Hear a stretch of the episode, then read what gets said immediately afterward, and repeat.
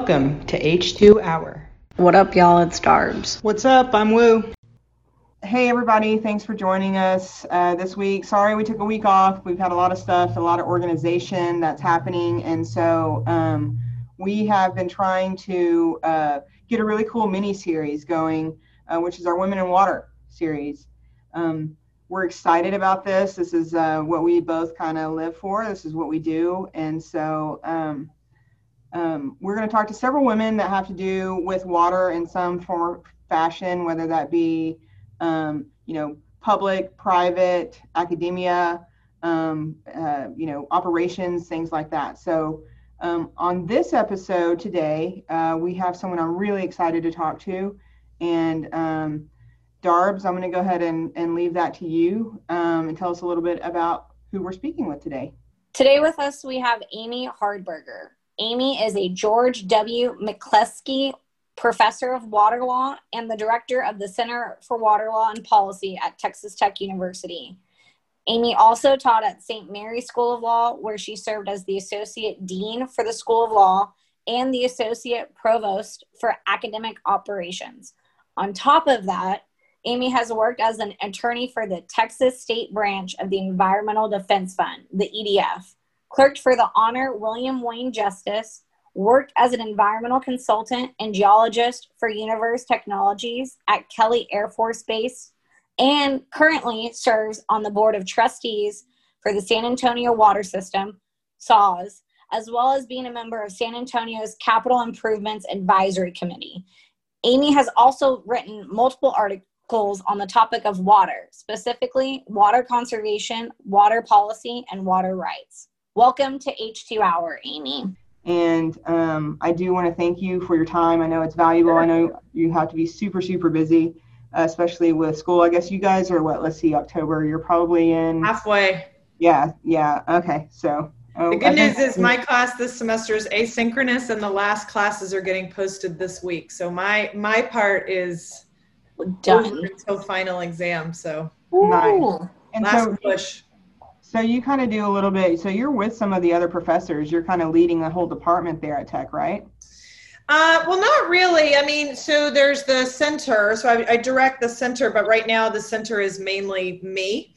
Um, and so, you know, maybe in a couple of years we'll have a little bit more. You know, it'd be great to be able to bring in some grants and have, you know, the, the hard part is i was going to say postdocs but the hard part is you know there isn't really an equivalent for that for law. I mean i guess you could have someone who's graduated who for a year wants to work at the center. So it just kind of depends on what what develop what projects develop. So a lot of my time right now is like this morning i spent the morning finishing the strategic plan because that's the way i think and i needed to kind of think through things.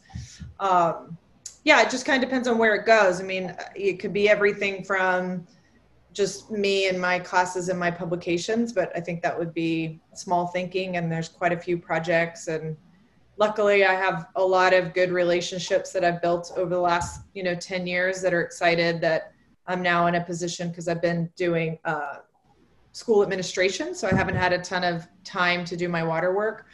Uh, so a lot of people are happy that I'm back. So I'm hoping that you know, there's been a lot of calls and conversations about, you know, what could we work on. So I'm optimistic that something will yeah. crop up.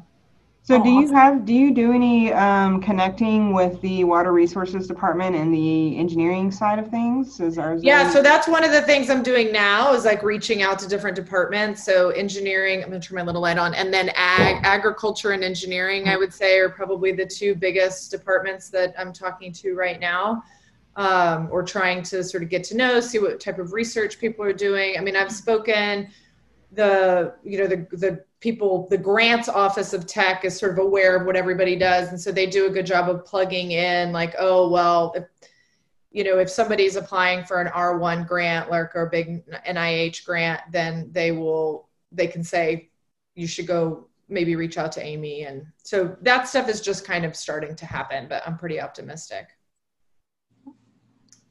we'll have a kingdom, a fiefdom before long. I like that. yeah. Hey, Darbs, you wanna you wanna jump in and and and start on your end a little bit? Yeah, absolutely. So my questions are a little bit more um, personally derived and then they also okay. kind of go in with some professional stuff. The big thing is so I know you actually are a graduate of the Texas Tech Law School. I am. And then you came back to Texas Tech this yeah, year. This is round um, three. This is round three with Texas Tech. So why why three rounds with Tech? Did you you just can't leave us alone? it's Lubbock. It's the black uh, hole. Yeah, my yeah. Lubbock connections. Um, I mean, in some ways that's that's true. Um, I mean, I think it's sort of a lesson in you are your relationships. I mean, everything has been about you know making building good relationships and maintaining them. So, I mean, law school was a decision that was based quite frankly on money. Um, they offered me a scholarship and um, they did have a water person there. Um, actually, the water person that was there when I was there retired right when I got there, but then that actually worked out really well too because the person that they hired uh, was my faculty member, and we are about the same age actually because I was a little late going to law school, and so um, he and I collaborate all the time together. So. Uh, and and you know lubbock was a familiar place to me. It's an easy place to live. So for lubbock that was kind of i mean for law school that was kind of the decision. Um, and then you know then i worked for six or seven years or whatever it was. And um, sorry if the noise that the dog is playing with her toy. So i'm like she's already she she's already nudged me three times. Um, so i just like keep handing her stuff. Um, so and then uh, six or whatever years later, I got a phone call from uh, the person who actually taught me torts, who at that time was acting dean, and said, Hey, we need somebody to teach land use, which was a class, by the way, I hadn't even taken in law school. I can say that now because it was far enough away. You don't want students to know that the first time they teach it, but I've now been teaching it for a decade, so I'm feel comfortable. Uh, and so she said, look, we think you'd be the perfect person. You know, this would be a great opportunity for you to see if academia is something that you may want to do. My job gave me a leave. It was only one semester. My job gave me a leave of absence. And then that ended up turning into a year and a half and then kind of went on. And then uh, that was a visiting professorship. So it wasn't intended to be a long-term deal and I got, you know, a job in my hometown, which was really great for me at the time and worked there for eight years, which is nuts. Um, and then, yeah, got a call that the person who had taken the position, you know, six or seven years ago was leaving and would I please apply? And, you know, at first, I'll be honest, it was a pretty hard no because the idea of moving and all that kind of stuff, but the world is, even before COVID, the world had changed considerably in the decade since I was at Tech, and uh, you know the opportunity of the center and the R1 designation of the school and all the work that's coming out of there, and the ability to be a lot more flexible and remote. I mean, it was just kind of a who says no to that job, you know? Right, no brainer. But well, yeah. So I mean, it's and I'm now working beside you know half the people I work beside taught me in my classes, and you know I've just been able to maintain those relationships and yeah i mean what i tell my students is your your those relationships and your reputation is every everything everything, everything. Yeah. And when you're in college, you don't think about that. And then, you know, down the road, you're like, we tell them, oh. we tell them in law school like a hundred times because in law, in the law in particular, it's very, very small. It's a small community. Um, and so, you know, the story I always tell is there was a guy in my first year class in my section who ended up getting caught cheating and they let him come back and graduate, which a lot of us didn't like. And a friend of mine, like two years later, called me and said, Hey, do you know this guy? And I said, No. She gave me the name and she said, Well, he was in your class. Well, he had started going by like his first name or his middle name or whatever it was. And I said, Yeah, I know him. Once I figured it out, she said, No, he's in your class. And, and I said, Yeah, he's the one that got caught cheating. Well, he didn't get that job. So, I mean, Oof so yeah. It, yeah. that stuff comes around, you know. I mean, I wasn't tattling, but don't ask me if I know that person because I'm going to tell you what my experience is with them. So yeah, that's. I mean, same same on our end too. I mean, yeah, I am sure. I still connect to a lot of my old professors. They're like great resources, and then yeah. obviously the people you graduate with go on to their, you know, all their different um, places, and so those are also really good. Especially being in the private sector, there's there's so many good connections that you can make that way. So Absolutely. Yeah, and I mean, even if you don't go back to work with them, to your point, like you know, you don't know who they know. I mean, my very first job, uh, you know, they wrote recommendation letters for me for i mean just from the from the jump even if i'd never gotten into academia which, which is by the way a fun thing about being now in academia is to be able to provide that for for other students right um, that's part of i think it's an integral part of what our job is um, so i take that pretty seriously i'm gonna see if i can get more light in here it's getting very Well, and going back to your, so you were in South Texas and then you came back to West Texas. You're from South Texas originally. Um, Mhm. I'm actually a Corpus Christi native. So, um, but there's a big difference in how water is viewed in West Texas versus from where we're from in South Texas.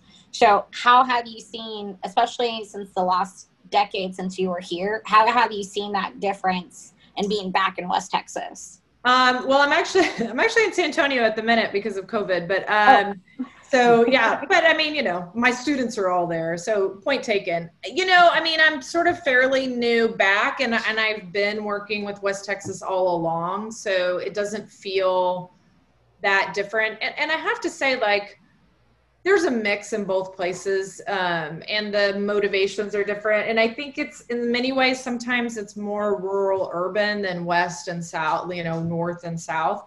Um, and my hope is that even that gap is going to get bridged a little bit because it's just it's not productive um, for either side. So you know i think sometimes the bigger challenge now and i haven't really found this yet but just from a societal standpoint is the sort of what I consider to be the assault on science and numbers and you know talking about things like you know facts like their opinion and really trying to separate those out and just you know we can't have valuable conversations if we're not talking about the same thing. We don't have to have the same you know i've heard people say oh that's just your opinion. And and it's like well no that's a fact. Now what we're going to do about it that's an opinion. So i think having these conversations where we're starting from the same baseline and then we can sort of branch out.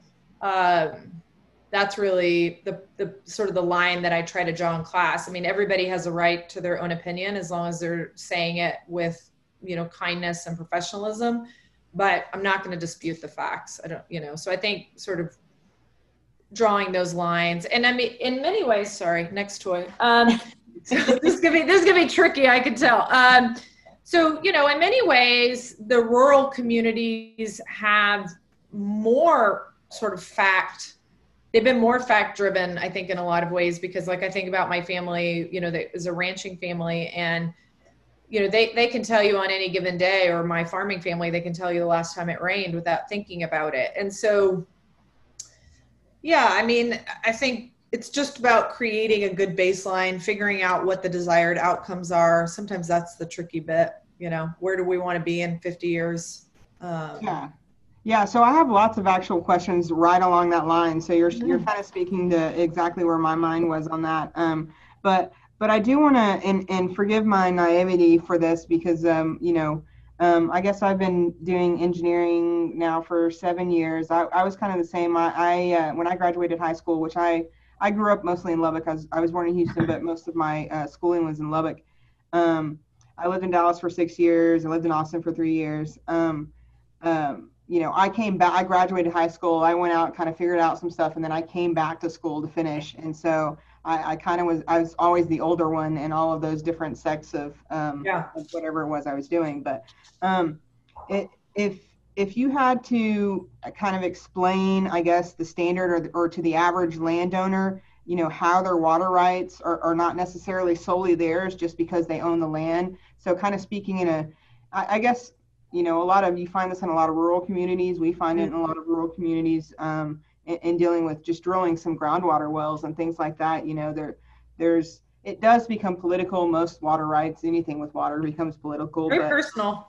yeah, yeah. Yes. So, I mean, um, how would you how would you kind of explain that in layman's terms uh, about the difference in, in owning your land and owning the rights to the water that might be in the aquifer below your land?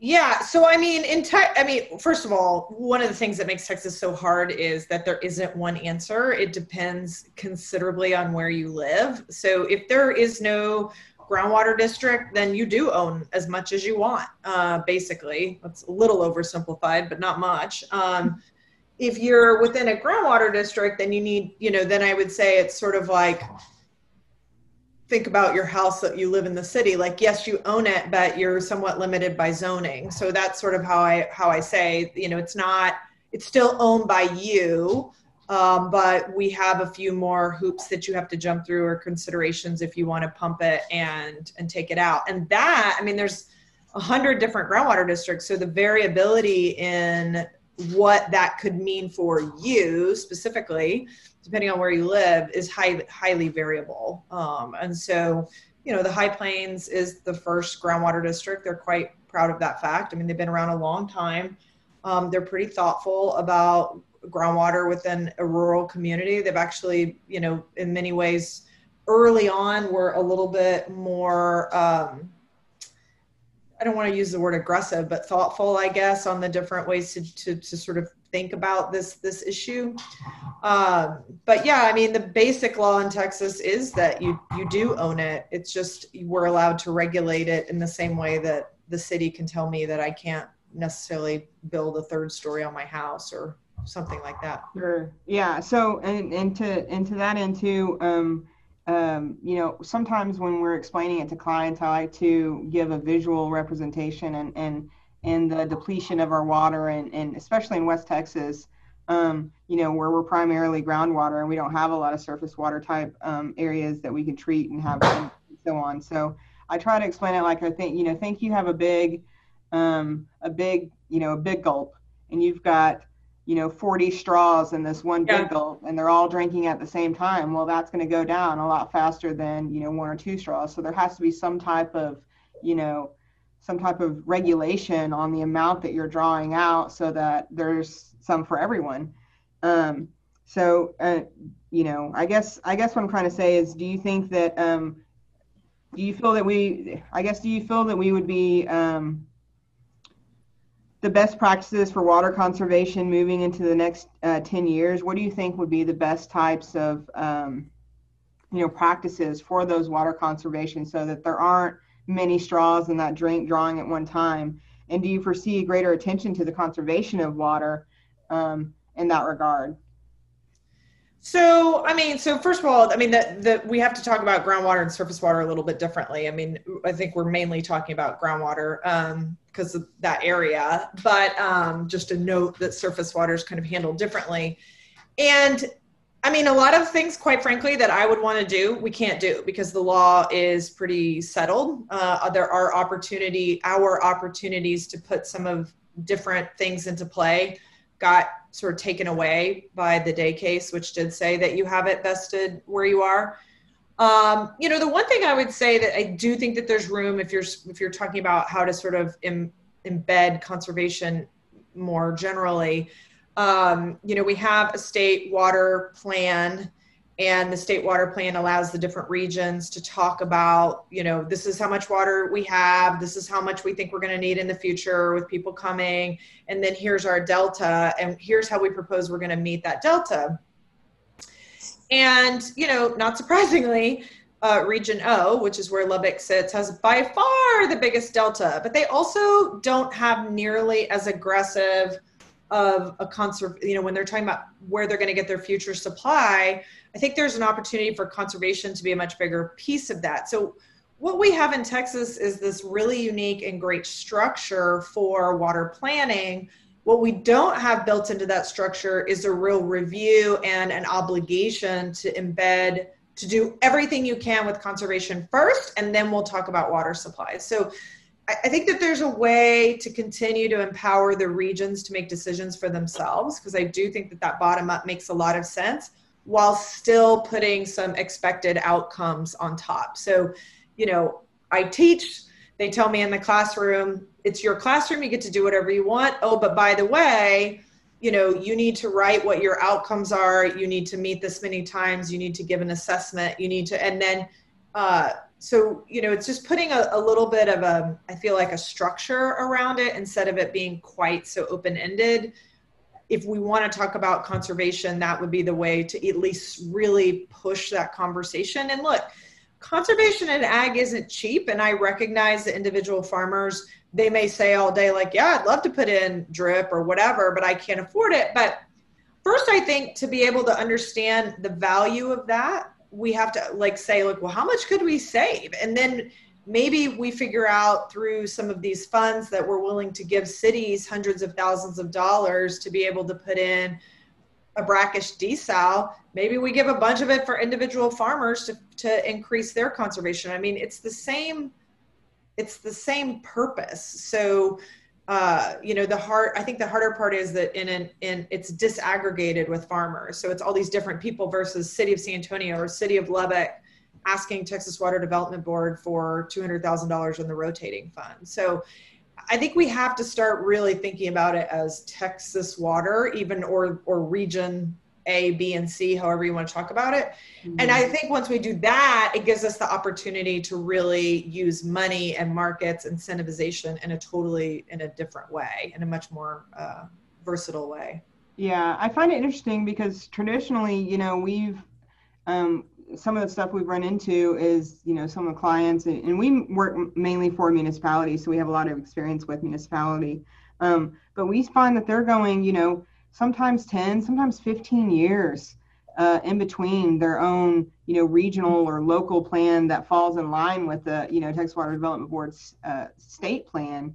And and I just think that within 10 years, so much changes. Yeah. Population. So there, I mean, there's another opportunity. You know, a Texas TCEQ requires these municipalities with a certain number of connections to do five-year conservation plans, but nobody really looks at them. Like yeah. they just, you know, so some of them. When I was at EDF, we did a we did a pretty deep dive into comparing a bunch of cities, and some like San Antonio's were amazing. They had these amazing graphs. They had all these numbers. They had high goals and other ones were like check basically they filled out the form and then turned it in. So there's another opportunity to say like yeah this isn't going to cut it you know like no you really do have to do this. Um i mean what is the point of having a system with nobody be like me giving a final exam and then not grading it? Like what's yeah the it, they're just so, literally just checking off boxes and, and yeah yeah and so it basically gets like uh, reviewed for completion are all the boxes checked, A, B, or C, and then we're done. And so that's an opportunity to say, first of all, put your expectations out there. Here are the outcomes that you must meet. And yes, some people might still want to manipulate it or whatever, but it's still better than just, hey, tell us what you're going to do.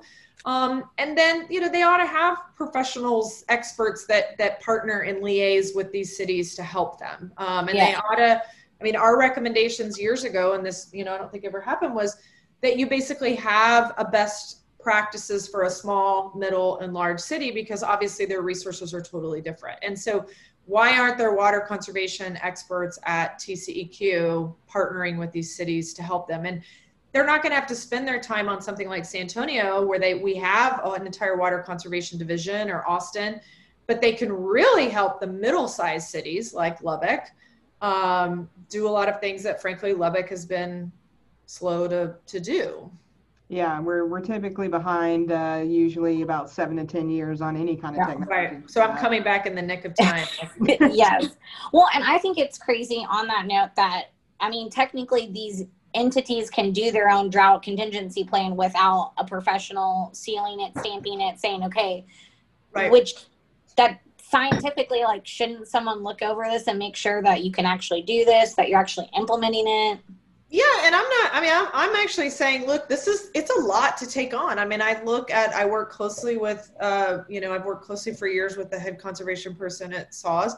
She's amazing right? Like she this is her life. I wouldn't expect a lubbock or a brownsville or a corpus to necessarily have somebody like that. Um, it, it's dumb to even try to prop up a, a whole department like that which is precisely why I feel like if if if Texas is willing to to invest millions and tens of millions of dollars in these water supply things uh, or water conservation, you know, three people making 70 grand or five people making 70 grand is not much of an investment. And then all of a sudden we have this like potential for a huge cumulative impact. So um, I think, again, we have a really unique structure that is not being utilized in the best way that it could be. Yeah, yeah, I agree completely on that. Um, um, do you think that there's there's you know major concerns uh, for the political nature of water allocations when you're when you're talking about these allocations for you know conservation districts or management districts or whatever?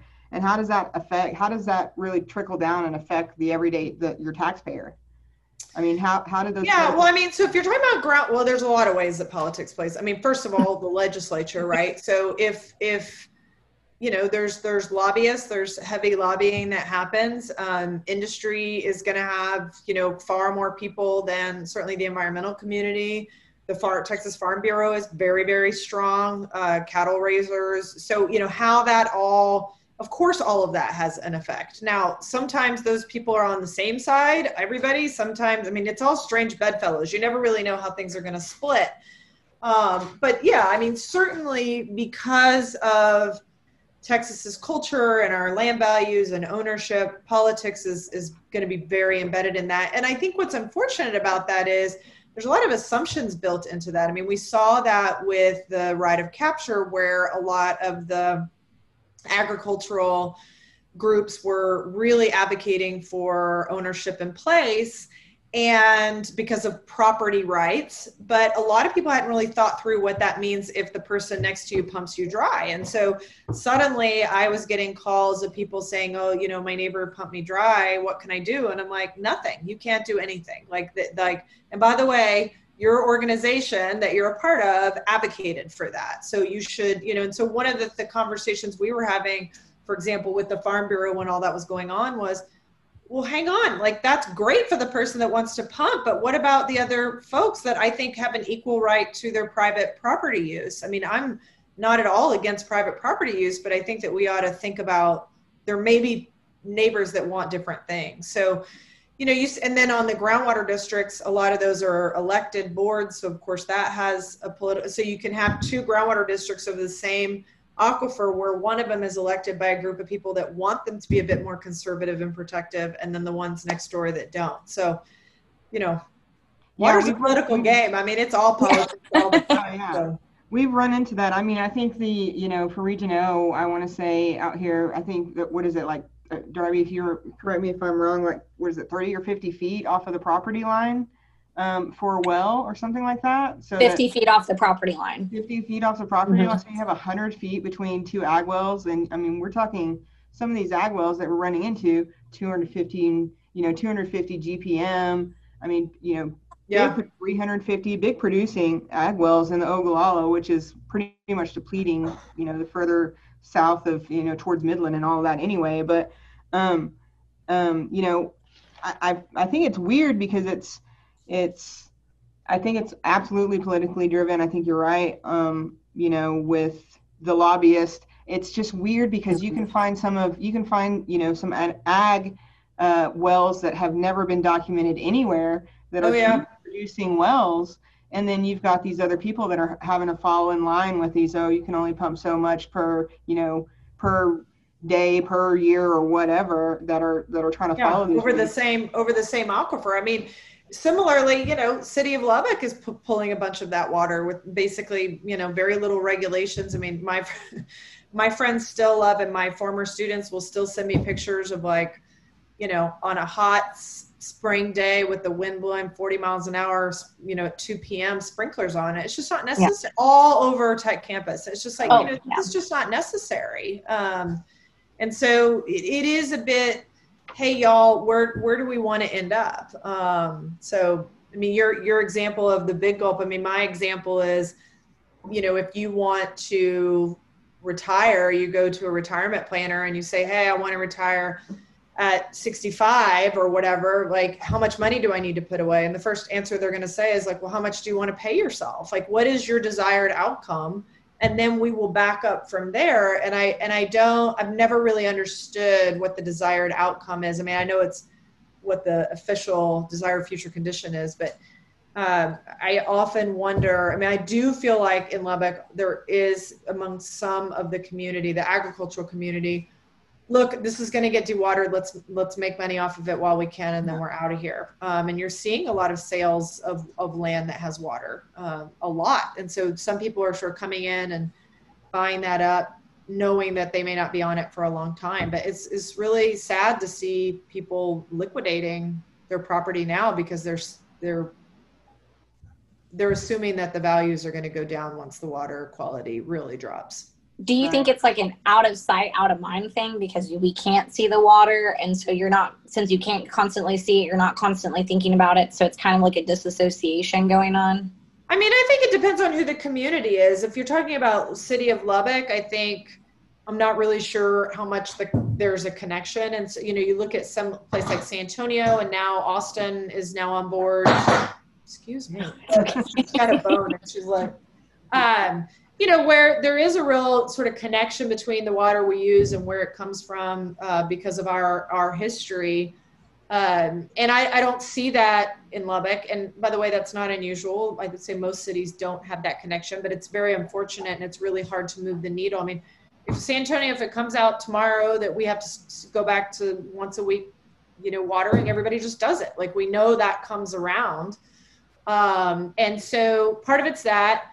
I think farmers are far more not out of sight, out of mind. They're well aware. And so some of them have really made a business decision to just farm now, you know, and and they know that it may not last a really long time. I mean, Midland was a perfect example of, yeah. you know, that city almost ran completely out of water a few years ago. And what they did at the last minute was double everybody's water rates. And then but they didn't ever really put in different practices. And then when the new water came online it was like okay we're back no problem. It's like what are you doing? And then you know a lot of people in town were just drilling their own wells and it was all for mm-hmm. lawn watering. So what what is like is what is the goal here? And and if you're in a place like Midland, if you have a new water supply that comes online and you just go back to business as usual, how long do you think that's really going to last? Yeah. well, and I think it's interesting. You spoke about how they they increase their rates as kind of like a okay, so we'll increase rates so you won't use as much water.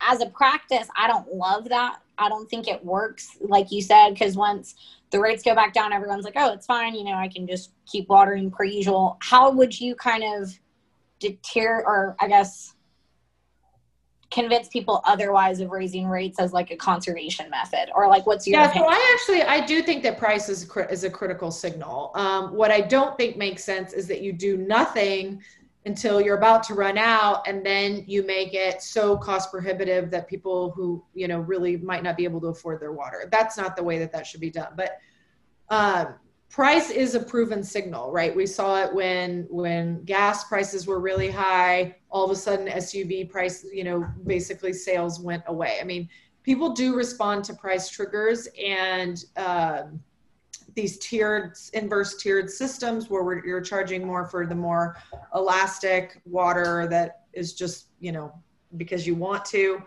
that it, it really does send a good signal. And I will say that some for something as valuable as water, I think one of the biggest historic problems we've had is that people take it for granted because it is cheap. Um, we've seen that in San Antonio. Uh, and we already are very conservation oriented in San Antonio, but the we brought on a new water supply and the bills have gone up. And and the city is still sort of i think third or fourth in the lowest bills in the state of texas. So they're not exorbitant and people are losing their minds. And because you know for a lot of people especially low income people that difference from $20 to $40 is a lot of money. Um, and that's kind of what the base increase is. So pricing is can be extremely effective and we don't and i think one of the problems to the groundwater issue is you may pay for a permit depending on where you live. You pay for a, a drill rig to come in and then that's the last yeah. penny you pay. Um, and i think that in and of itself is is problematic. Yeah but I, you have to be careful with pricing. You don't want to i mean water is something that we all need and but most low income people are not your big water users anyway. Yeah. no, yeah, no. When we see, you know, out in central Texas in the Waco area, um, in the surrounding Waco area, you know, you've got these huge, huge homes that that has cattle on their land and they're, you know, buying an extra meter off of whatever water system or, you know, water supply yeah. corporation and sometimes in rural areas and it's nothing. I mean, it's nothing to have a three thousand dollar water bill on that. I mean, it's it, you know sometimes they can go days with a with a broken water line and not even know it because the water's not coming up out of the ground to see it. They just realize, hey, um, you know, a month goes by and it's time for us to get our bill, and all of a sudden it's five thousand dollars. Well, that doesn't seem right, and and all the water's gone already. So Yeah, so I think you know smart meters are becoming more common for that reason, and and that I mean, in addition to the fact that I don't want somebody not knowing that they have you know and having to pay these prices, it's also just a very poor use of water, right? Like you know, unaccounted for, unmetered water, whatever you want to call it, like that. That's that's not good on many levels. And I and I think too to the former to the previous conversation about people behave better when they're connected to something. I mean, you know, if you if if I realize, you know, if I'm if I'm got it on an app on my phone, not everybody, but I think a lot of people, you know, they get a chime like, "Hey, your bill just hit. You're now in the second tier. You're now in the third tier." Uh, and it's happening quickly, or hey, we just noticed that your uh, your use just popped way up compared to what it's been historically. Are you doing something different, or maybe you have a leak? I mean, all of that is is very important and the larger cities are all putting in you know starting to do the smart meter system san antonio water systems just approved a pilot. I think houston and austin are already on the way. So you know again that these these little devices that are really not good for our brains all the studies show um, can have a lot of value. If we're going to have them in their hand all the time i mean it's crazy to me that there are more people that want a camera on their doorbell so they can you know see when a package gets delivered then they want to know how much power or water they're using. I mean it, it, we and it's i think it's through some false senses right? And so Security. Mm-hmm. yeah the social security and danger and all this and you know and it's like to me let's use it for something that's far more beneficial uh, let's and so yeah so i think we do want to make sure when we're pricing things and, and i do water utilities have i think a responsibility when they're you know charging these now not nominal amounts that we are communicating effectively with the customer Oh, absolutely. It comes down to the operations and stuff too. And so, and, and to speak on that a little bit more, you know, municipalities, in order to put some of these infrastructures, in order to get some of this, uh, you know, newer technology and things like that, um, they're required to put in, you know, uh, water lines in certain areas that might be, you know, heavily, heavily residential or, or something like that. And there's lots of, um, you know, in Texas especially, um, landowners are very, you know, they're very, this is my land, and and you know, I don't want you kind of coming in on this land, and, and municipalities are having to impose the eminent domain in in several um, in several cases just to put some of these infrastructures in that Yeah. are actually, you know, the bigger picture are supposed to be helping. And so, um, you know, what are your thoughts on on municipalities having to do those, um, you know, imposing eminent domain in in uh, for some of this infrastructure that's needed? So I think we're at an eminent domain like saturation point and people are over it. I mean, when you look at the history and it's, you know, I would say the water is sort of the least of it. The pipelines are really, really starting. I mean, and if you look at it cumulatively where you have, you know, electric transmission lines from the either from the West Texas solar arrays or from the wind turbines, and then you have, you know, this now just huge crisscross. I mean, I drive back and forth from Central Texas to West Texas at least once a month and the the sort of scars on the landscape for some of these pipelines has increased every time I drive. I see a new one. And the width of them, I mean, these are not small. They're just gashes. And then on top of that, you have, you know, the water situation and even some of the build out of road infrastructure. I mean, I know the Trans Texas corridor kind of died, but um, you know, I've talked to land owners that were buying their sort of retirement parcel and they've ended up with five or six things crisscrossing their land. And I think at some point that, and there's been eminent domain reform in front of the legislature the last at least two sessions and it hasn't gone through. Maybe this one, I don't know, this one's probably going to get hijacked by COVID, but um, we need to have a conversation about this. And so when we think about the history of eminent domain and the utility exception, I really don't think that this is what it was anticipating. It wasn't anticipating this level of development. And so um, the water stuff that's fascinating to me, where we're really seeing water in eminent domain, are these long haul pipelines, like the one that goes from the hill country down into San Antonio. Well, it's not really hill country, east of Austin.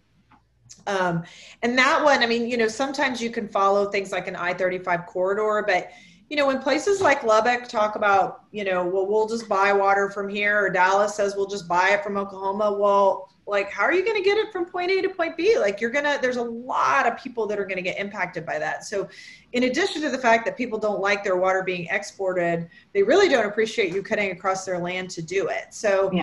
um, you know how how we're doing it you know this this sort of it's been a rubber stamp because for years it was like rail lines and electric lines and that was it. And then it just kind of exploded. So and and the valuation piece and and frankly people are getting bullied. You know if you don't know your rights and you can't afford a lawyer it's scary to get these letters. And they're they lowball them when they come in and then they see if you're smart enough or savvy enough to to make a deal. Um, and that that's wrong right? Like because that's gross to me. So we definitely have a lot.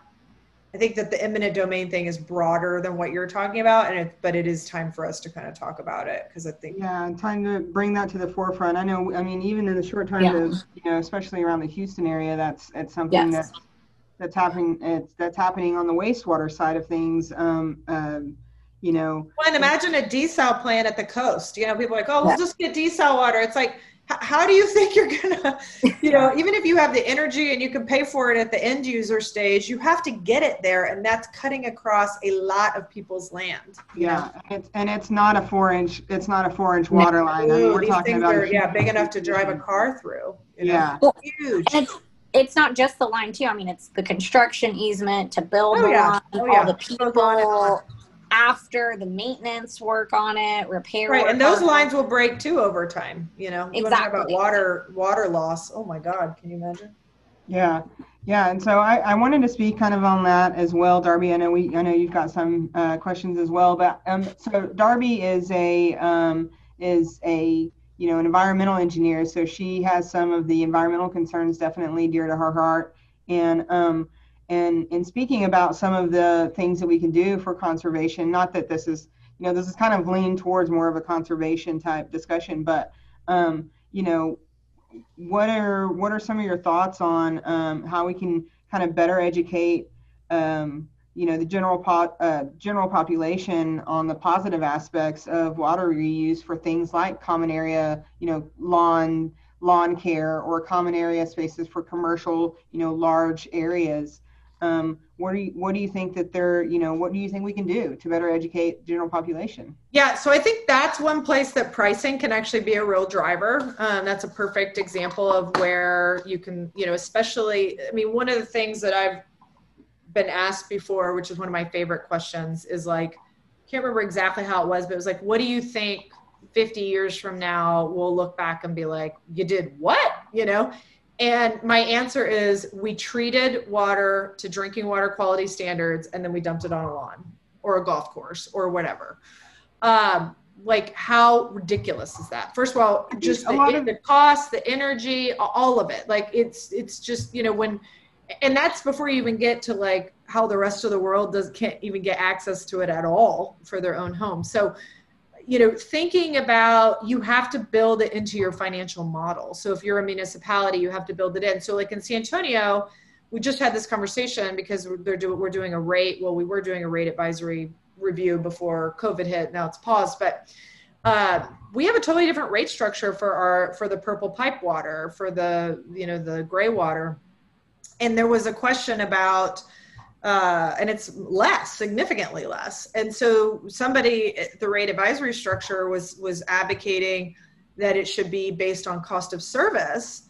And I was just listening because I'm a board member, so I get to vote on it later. So I was just kind of following it, and I and I just was like, "There's no way in hell." As a board member, I would ever vote for that to be cost of service. Like that, why, why would you put the exact price tag on that when there's all kinds of co-benefits? So this internalization of externalities and making sure that we're sending price signals that aren't just based on cost but also the the the actual price. So not just the cost but the price the other prices i think is is a huge is a huge piece. And i will say that you know the whole necessity is the mother of all invention. I mean that also might be the driver here. Some of these cities are not going to be you reusing wastewater and, and pulling off the fresh water off of lawns may be their cheapest water supply option. And you're already seeing cities that um, are not wanting to sell their treated wastewater to oil and gas companies and things like that because they're like they want to keep it for themselves. Um, so I think you saw Lubbock recently sold a bunch of, of treated wastewater. I was actually surprised to see that because I thought they might want to reserve some. But so, I haven't looked into the numbers, but somebody said that it's only a small portion of their total wastewater. But I know Sweetwater has turned companies down in the past and said they turned down a power provider about 10 years ago and said, nope, we're not, we're not selling you our wastewater because we may want it. Right. So it's probably a combination of those things. Yeah, and I think uh, you know some of the stuff we're seeing on our end is you know you've got you've got I you know I hate to make generalities here, but you've got the soccer mom who's worried about little Timmy falling on the ground and there being you know some types of medications that have been flushed down the toilet, and that thought process of this has been in my toilet or this is you know Right. and how can you possibly clean all these things out that could be in it um, to a standard that would be considered safe and so i think the education of that of how Yeah. you know how that water gets cleaned and, and showing the difference in the water that you're drinking now um, and and you know the water quality from from being cleaned up and and yeah, I mean, the irony is a lot of the, I mean, this is terrible, but a lot of those medications is coming in our drinking water. I mean, the, the, Already. Yeah. I don't want to freak people out more by trying to educate them on this other stuff, but the reality is like none of us are really, I mean, you know, unless it comes straight out of an aquifer, which even like cities like San Antonio that have that, it's now starting to get diluted with other water sources. But everybody else, that water's, you know, been you're you're on like your user number eight or something or more. Yeah. I don't know. So Yeah. yeah, and I think I mean, yeah, at first I think gray water, and we're not talking about putting it in homes, although you know that may be coming. There's certainly a lot of places in the world that do that, but when you talk about it's perfectly safe for for for watering, you know. Um, I wouldn't put it in a pool and throw my kid in it, but you know. yeah i mean you know you you can you can come from this background in geology on what happens once that water hits the ground and goes you know hits a fissure or something like that and goes and before by the time it gets down to the aquifer if it even does Right. um you know Yeah, it, I mean, it varies based on the community, but I will say that, I mean, water treatment now is, you know, what they can do is, is kind of incredible. And the, there are cities that have been using gray water systems for decades with no issues. So, um, and actually some small cities like Wichita Falls are some of the cities that are the most Yeah. cutting edge on some of this stuff. yeah they've got a big a really nice plan out there Yeah. Yeah, I actually worked on a reuse project in Harris County, and that was the biggest part for us was convincing the MUD board members and you know the users like hey no this is actually treated so you can comfortably use it for irrigation Right. without concern there's no smell, there's no. yes Yeah. So I think, I mean, the nice thing is that that there are a lot of examples in Texas that are only a road trip away, and wa- going to those has can have a really big impact. So visual besides Yeah. just you know here are the facts Yeah. we I mean, I've been to the one in El Paso, the Kay Bailey Hutchison one, that it starts off as black water, so it's like raw sewage, and at the end it's drinking water. Um, it, it's incredible. It's an incredible system that they have, and Yeah. very few places need that or want that because it's outrageously expensive. But Yeah. there, it's possible. It works. You know. Yeah, yeah, and we've got some pictures of some um, treated uh, stormwater from a from a wastewater plant that's fallen on. You know, it's mostly an impervious area on this wastewater plant, but we've got some pictures showing it going back out into you know waters of the state where the water that's going into this creek is literally Cleaner. crystal clear and it's so much cleaner. Right. And and I mean, you know, any almost downstream from almost any city in in uh, Texas, that water is critical for that the downstream users to get clean water for irrigation and other purposes, not to mention the environment. So um, it's already happening. So a lot of it is just telling people, actually, you've already been doing this, you just didn't know. Yeah, yeah. yeah. What is it, Darby? We say there. I guess everybody says the solution to pollution, Pollution is is solution. Yeah. I just said that in Um, the class the other day. We say that all the time. All the that time, and yeah. you're always downstream from someone else's toilet. No, it's true. It's true. I will say, I feel like San Antonio and a couple of other places are the rare exception to that because we're pulling out, you know, thousand year old aquifer crystal water that requires no treatment. But for the most, but you know, there's Rub it in a little bit. there's you know? critters in there pooping, so, so you know, it's still Yeah, it's still you old know, water. We have all kinds of fun stuff like uh, Yeah. arsenic and and uh, what, lead, what- copper. Yeah, well, naturally occurring arsenic is pretty common in Texas. Yeah, and Um, um, I do want to get back to your geology background because Wendy kind of touched on that again, and I want to circle back to that. So I know you said that financial reasons were why you went to law school, but why did you go? Yeah, it wasn't. I mean, the financial reasons why I went to tech. I went to law school because um, I really wanted to feel like I had a job that made a difference, and you know, I just. I was. I'm not saying there's not geology jobs that are. Well, there's two reasons I would say. One is you could be a pure scientist and and you know collect data and do things that is in, are incredibly incredibly useful in understanding the natural system so that you can make a difference. Uh, I was not a great scientist. I'm not that good at the details. I didn't want to look at soil samples. Uh, I did want to be outside, but the reality of what my life would be, and I will say that the economy was such when I got out that there wasn't a lot of, of those jobs. And so it just didn't really work out. And the realization that that would not be really the best use of my skill set. And so, and then I was doing environmental consulting as a geologist for a while and you know you just it was a lot of spreadsheets and and it, it didn't really feel very deeply connected. Um, and so yeah it was sort of like okay well how am i going to make this work you know what, how do i get to where i want to go? So i had the choice of sort of a public policy master's or a law degree and the law my dog is now spinning. I'm, I'm just going to turn i'm listening i'm going to turn my camera off and occupy her real quick. Um, yeah so um, yes i know leah you've met your peak maximum point. Um, so yeah, that just the notion that I wanted to be more, I guess, feel like I was making a change uh, and being more involved. And I think I'm a big picture thinker. That's you know where my brain works, and I love strategy and strategizing. And so it's just a much better fit, I think. Well, that was going to be my next question. Why? But I mean, you seem like a very structured person, and so law actually seems. I am really very good linear. I went from science to law. I'm extremely logical and linear. It's kind of boring, actually. No, no, those are the gr- like. One one of my former bosses is like, "You're a line. I'm a squiggly." I'm like, "I am definitely not a squiggly. Uh, I am very, very linear." yeah. Um, well, I think I have. I'm gonna wrap it up. Up. I know you've got a lot going on. Um, Yeah, and sorry. sometimes I'm, stuff now I've moved outside. I'm, I'm hoping now I look kind of like no, no, no, you're good. Um, in the dark. I just wanted to touch on one last thing too. Yeah, before, Um, before before we let you go, and again, thank you so much for your time. It's really Yes, appreciated. thank no, it's been fun. Um, um, so, what is what are your thoughts on on this huge change in population to Texas from you know this this California kind of rush back over to Texas? Well, this keeps me up at night. Like I don't. I mean, I just there's there's.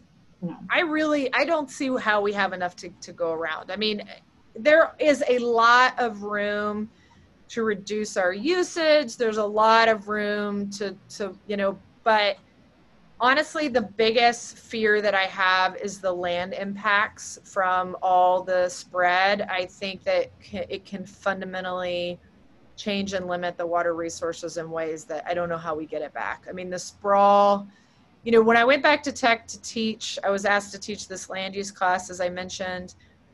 And it's funny how in life the right thing finds you. And so i didn't want to teach that class. I hadn't taken that class. I didn't even know what the class covered let's be honest. Um, and it turned out to fundamentally change my and inform my work um, because what I've come to realize is if we really want to change the water sort of future, we have to think about it as we use land. I mean, we, you guys are engineers, we have a history of sort of taking pride in engineering over nature, right? Dams, cementing, culverts, all this stuff. Uh, look at New Orleans. And at the end of the day, nature wins. And so when we can design around the natural system, it works so much better. And so I love seeing low impact developments, you know, this sort of more high density use. Uh, we are shooting ourselves in the foot right, left, and center by the way that we're expanding. And so when you think about the rate of expansion that some cities in Texas have seen, particularly on the I 35 corridor, with almost no supervision, and in Texas, our counties don't have zoning authority, that that is the problem. If you want to fix water, fix how we manage land development. Yeah. Yeah, we couldn't agree more. I think we're kind of we're we're kind of in that same boat on on feeling of of um, you know thinking kind of thinking ahead in that in that aspect. And um, for us, it's definitely that connection to um, nature and being able to use what we know to um, help for the future. Um, and I think yeah, and it doesn't it doesn't mean that we don't have to be comfortable, right? Like there's no you're not living in a yurt or a you know a bale house or you know whatever a straw bale house although those are super cool by the way but. yeah like darby darby might pretty soon i would actually probably i would no i would do it but i'm saying that like you know the to to the point that have to. the communication piece is not you know it's like water conservation means you can't shower daily. No it doesn't. That's ridiculous. Um and it, it is about there is a there is a transition. There's a transition on the visual that your these new neighborhoods don't look like kind of what you see out 98th and 112th or whatever where it's like every house every house every house lawn lawn lawn. But um, you know the areas where these shared open space communities have been built people love them love yeah. them. And they end up being people meet each other more it's a better community people actually use the open space more then you can build in drainage and so drainage ends up looking like a water feature. I mean there's all kinds of things you can do. It's yeah. innovative and, and kind of big picture yeah and they're still beautiful and they still these houses some of them are extremely high value homes. Yeah yeah we've run into that a lot. I, I do i do recognize that there are some especially in west texas some efforts uh, in that capacity to kind of uh, at least some thought there um, to do these common areas, these common spaces, and, and kind yeah. of have the shared the shared vision. So, um, but I, you know, I, I really do want to thank you again. I, uh, sure. It's been such a pleasure talking to you, and we don't want to, you know, take too much of your time. No, yeah. um, we would love to come back and revisit this, uh, maybe sometime. Yeah, well, I'll be there. I'll see you in the, you know, just come buzz me in the spring. We can revisit yeah. it. Yeah, that'd be There's great. always a lot to talk about. Yeah. yeah. Well, I mean, with water, it's endless. And we could talk. I mean, we were talking once the first time you called in, we kept talking about everything and we could keep talking all night about yeah. it too. I did, uh, for one of my classes, I had two really preeminent water lawyer friend of mine, friends of mine, and we recorded a Zoom call.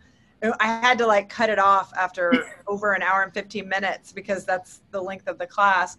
And, uh, and I was like, guys, I gotta, you know, upload this thing or whatever. And it's like, you you know and i said in the recording like you can see like we're just getting started. Like you know i'd written down a bunch of questions. I think we got to number three. It was like oh forget it. Yeah yeah, yeah that's, how, even, that's how we are. We're, we're like okay we're gonna have to cut this off or it's gonna go all night we'll do then, we'll do version one and version two and version i mean yeah. we'll do you know round just two. yeah. to be continued and next time i'll exercise my dog beforehand. So no we'll bring all the dogs they can meet virtually. Well i mean your experience and and what you do and what you advocate for it, it's so important and the work you do is so important and i'm so glad that we got to talk about water conservation because it's such a big topic not just for texas but for the entire country and the world. For sure and I think, that I think engineers are going to and i you know i think that the world is moving in that direction but like engineers architects they're you know i think historically it was thought of as um oh that's a very chirpy bird. Yeah. Never heard that before. It's beautiful. Um you know, it was always like a law and policy thing. And I actually think, you know, it's the people who build it that have all the power. Um, and to, to put a design on it where people, you know, why do people even have to know, you know, what you're doing? Like that they don't have to be, you know, it used to be, well, I want a LEED building and I want it to look like LEED. And now I think we're, you know, that's great. I love those too, but let's move into things that are just better, smarter buildings and, you can pitch it based on lower bills, and that's that's good enough. You know. Yeah. When you talk pocketbook and money uh, for the end Yeah, I don't need you to love it the way I, for the reasons I love it, right? Yeah. I, I Yeah. just want it to get done. yeah, I'm not asking you to come over to my way of my religion. Yeah, sure. yeah. No, we. I just we, want you to um, pray. I don't We're care how drinking the you do it. Kool-Aid, I don't care how you get to that point. Just, just figure it out. Exactly. Exactly.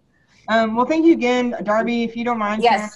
Our information, and we would love to, um, you know, when the um, when the the end of the world ends um, soon, hopefully. and, um, looking you. closer and closer. Let me tell you, I'm not. I have. I'm not optimistic.